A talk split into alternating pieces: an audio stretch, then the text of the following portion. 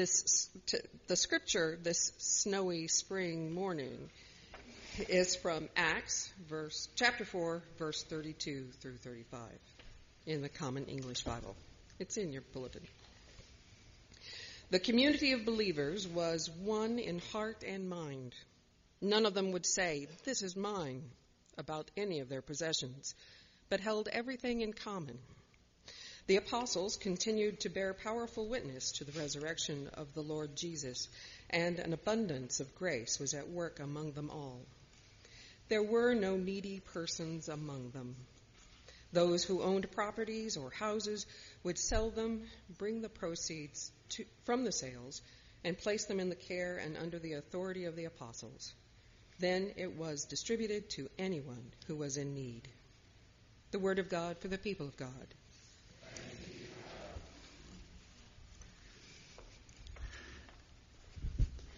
Thank you, Marissa.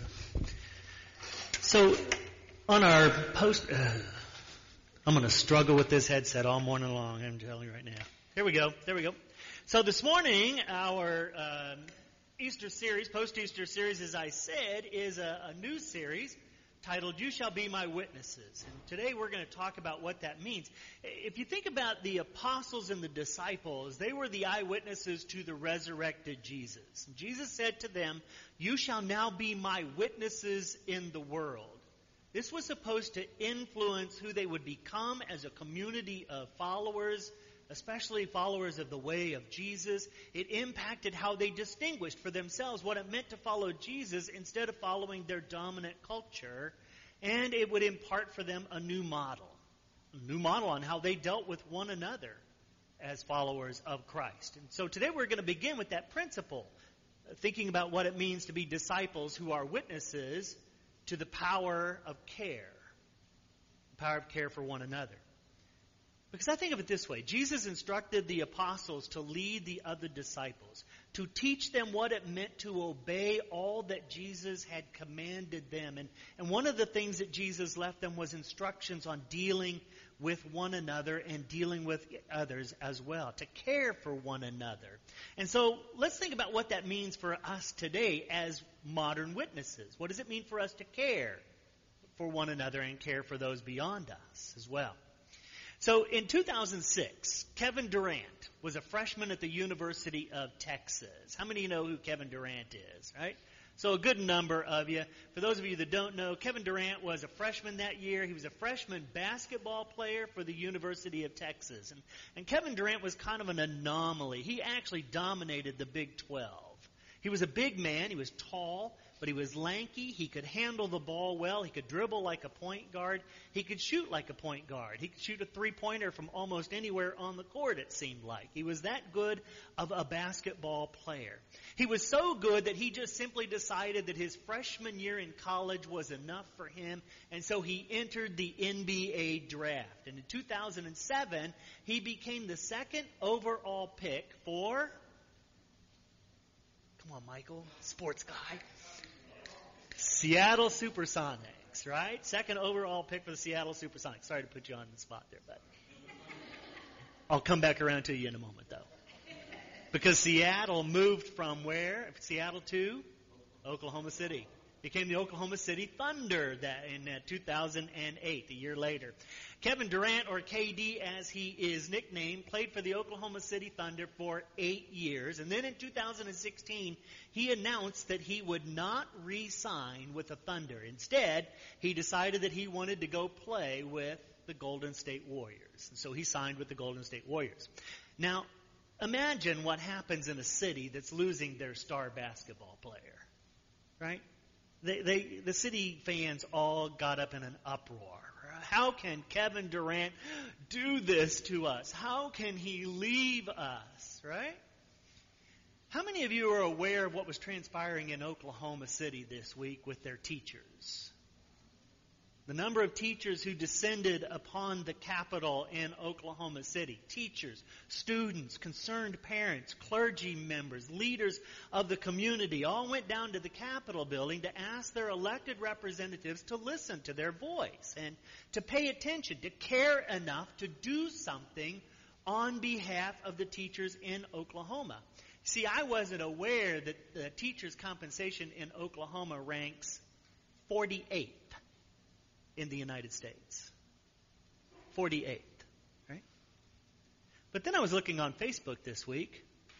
I saw from the teachers' rally a sign, and the sign simply said this I wish y'all cared as much about teachers leaving as you did Kevin Durant.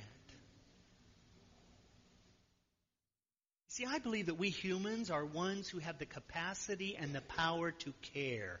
To care about a variety of different things in our lives. It's simply a matter of what we choose to value and not value. How we make priorities about things like people and places and items that we have. We all pick and choose what we care about and do not care about. Especially those that are around us. We all know that the Guinness Book of World Records tracks some pretty unusual kinds of records, right? One of them is the longest time living in a tree. Believe it or not, right? They actually track this, right? The record is held by a man named Bunkus who climbed up in a tree in Bengkes, Indonesia, and I did not name the, make those names up, by the way. All right, this is in the Guinness Book of World Records. He went up this tree in 1970, and he has lived there ever since. Evidently, he took limbs and leaves, and he made himself his own nest up in this tree, and has lived up there ever since. For decades, people have tried to get him to come down, and and he won't. And no one has really ever found out the reason for his behavior, why he has sought isolation from the rest of the world. How many of us periodically would like to go join Bunkus up a tree in Bengkes, Indonesia, right? Yeah. Climb a tree, escape from it all. But in contrast, I, I think we also know that we humans were actually created to live in contact with other humans. We were created to live in community, not isolation from one another. You might recall the movie Castaway with Tom Hanks, right? You think about that? He was on a FedEx plane and he found himself being the sole survivor of a plane crash. He's on an island with all these FedEx boxes and who becomes his companion? Wilson, a volleyball, becomes his companion, right? Because humans are not meant to live in isolation. God created us to be social creatures. In Genesis, God said, It is not good for the man to be alone. I shall create for him a companion, a helpmate, right? So we, friends, we are all created to be in community with others and to be in relationship and to be in a community that cares deeply about one another. I think this was taken seriously by the first church of Jesus Christ in Jerusalem. I named it that. That's not what it's actually called, but I named it that for fun, right? First Church of Jesus Christ in Jerusalem. They might have been Methodist because they had a certain way of living together, right? But they were a group of people dedicated to the teaching and the authority of the apostles, especially Peter and John. They were a people that prayed together. So if you read Acts 4, 24 to 30, it talks about their prayer life as a community of people. They were a group that were filled with the Holy Spirit, and that gave them confidence to speak God's word of love, grace, and forgiveness, according to verse 31. And they were a group that was of one heart and one mind, as we read in verse 32. They dedicated themselves to live in a cloistered community together. They gave everything and held everything in common, keeping nothing as their own personal possessions. That's a pastor's dream. If you think about it, right? Everyone living together in community, pooling all of their possessions and income into a community of faith, to live in unity with one another and equality with one another. You think about it, the church would never be poor. We wouldn't have to worry about how to fund any of our building maintenance, our improvements, salaries, ministries, hospitality, staff, any of those things. We wouldn't have to fund, worry about any of it, right? And how idyllic as well, because we'd never have to have another capital campaign or stewardship drive. Amen? Steve Doyle. Yeah, well, guess what? It's a pastor's nightmare, too, Steve, right? Because that means Margaret and I'd have to sell everything we have as well to join y'all. And I think we like living close to each other, but I don't think we want to live that close to each other. Amen? Right? But the first church of Jesus Christ in Jerusalem, though, they thought this was a good way to live together. They lived together so that no one was of need. They had a common heart and goal to make sure that no one was of need, to care for one another. Believe it or not, there are folks who live like this today.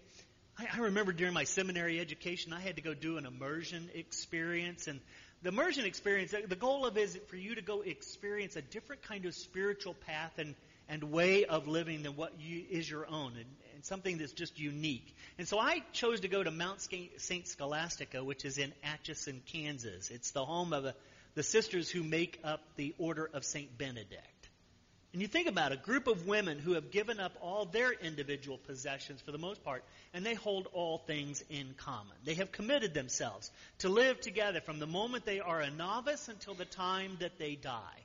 They worship together morning, noon, and evening. They dine together, breakfast, lunch, and dinner. They sleep under one roof. They work together. They have their own care facility for those who are the aging and dying among them. And they have their own cemetery there on the grounds where their deceased sisters now rest. It's a group of women who are of one heart and mind. They have no silos, no fiefdoms, no turf wars because they hold all things in common to care deeply for one another. And while I could only make it with them for a week, to think about the difference of their lives. You think about the value of these two stories. It isn't the organizational structures of the first church. It isn't the way in which the Benedictines lived together. The value on display is the power of care for one another. The power for, power for us to care deeply for one another, even though we don't live in this kind of way. If you read some of the results from our appreciative inquiry, one of the things that you will find is, is that one of our greatest values is our care for one another. And one of our greatest virtues here at St. John's is the way in which we care for one another. And one of our growing opportunities is for us all to accept that we could be cared for and for all of us to participate in the care for one another. We are all called to share in this ministry of care for each other and the world and to find our way in it through the power of the Holy Spirit so that we can all participate in it to care for one another. There's a story about a, a, church that was having a staff meeting that the team of leadership was gathering together to talk about the business of the church and they got into this conversation about how to care and the things that they do around the church and one of the staff members was the associate pastor. His name was Sam, and Sam said something rather odd to his cohorts, to his colleagues. He said, my way of showing that I care is I like to clean bathrooms. To which they all thought that was a little odd. I would say yes as well, right? But he says it comes from just the life of being a pastor. Everything is so open ended sometimes that it's nice to have at least one thing that has a very specific beginning and a very specific end to it, right? To go clean the bathroom. The senior pastor kind of sat there, scratched his head for a moment, and he said, In 36 years of pastoral ministry, I have never had a desire to clean a bathroom. Right? He says, straighten the books up on my shelves periodically and organize those, yes. Clean a bathroom, absolutely not.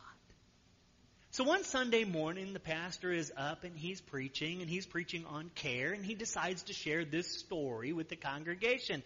And he tells them that if Sam ever makes a pastoral visit to your home, and you want to let him know how much he is valued, hand him a Machman bucket and show him your bathroom. So, dear friends, I can show my ways in which I, I care for you an awful lot. Cleaning your bathroom will not be one of those. But let me also say this. There's another lesson I think we have to keep in mind and continue to live in as well. We have to be reminded that care is not simply the, the task of one or two people around the church or a small little group of folks. It's all of us as ministry to care for one another. It's an example of our unity in the body of Christ. It's an example of the power of the Holy Spirit that's living among us and in every single one of us. And it's the example of our values and our virtues and how we care for one another. And we do. Let me acknowledge that today. We care for one another in great ways. We have families here at the church right now who are under the power of your care through meal trains, through ride sharing, folks that are receiving cards and sending prayer shawls and quilts to others. It happens in our moments of our daily prayer. It happens in the times of our community prayer. We have great examples today of how we are doing our best to care deeply for one another. And I want to encourage us to continue to live in the power of that. But to also be reminded that it's not just about care for ourselves. It's care for those around us in our neighborhoods and the world beyond.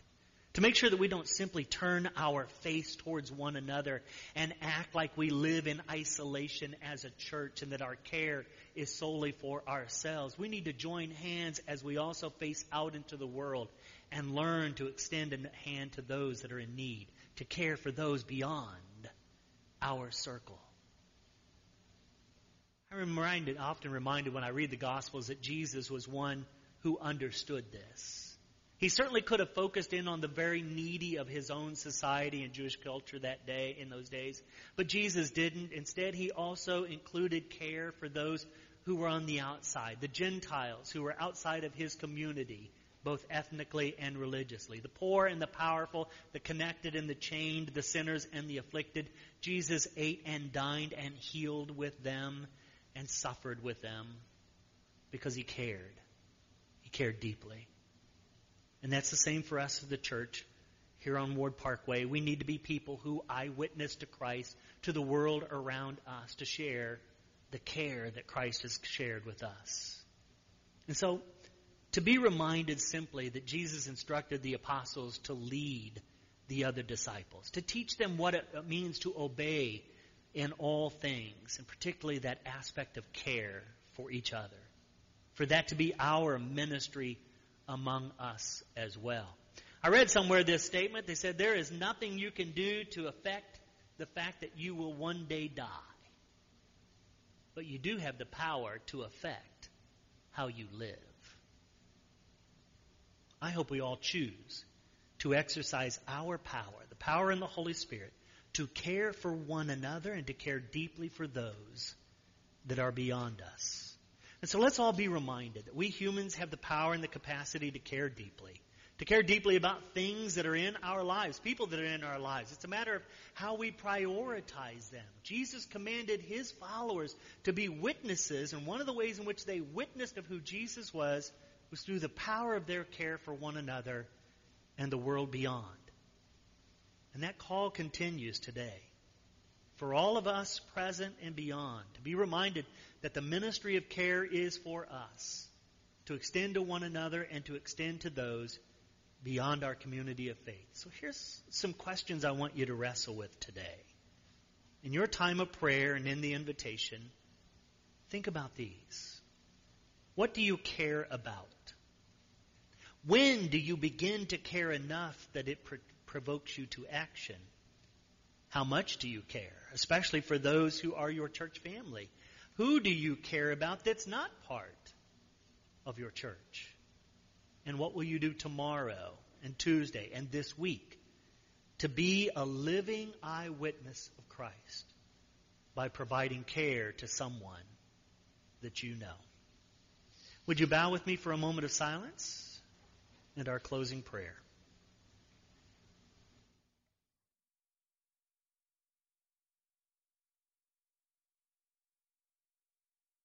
In this moment of silence and meditation, we have pondered what it means to care and care deeply. Oh God, we ask that you search our hearts, and if there is any element of selfishness in it, reveal it to us this day.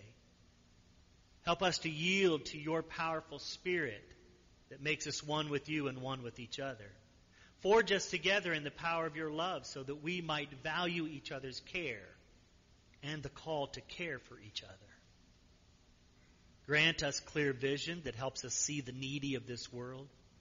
Deepen our compassion so that we might respond with generous acts of care. Help us to live into your example.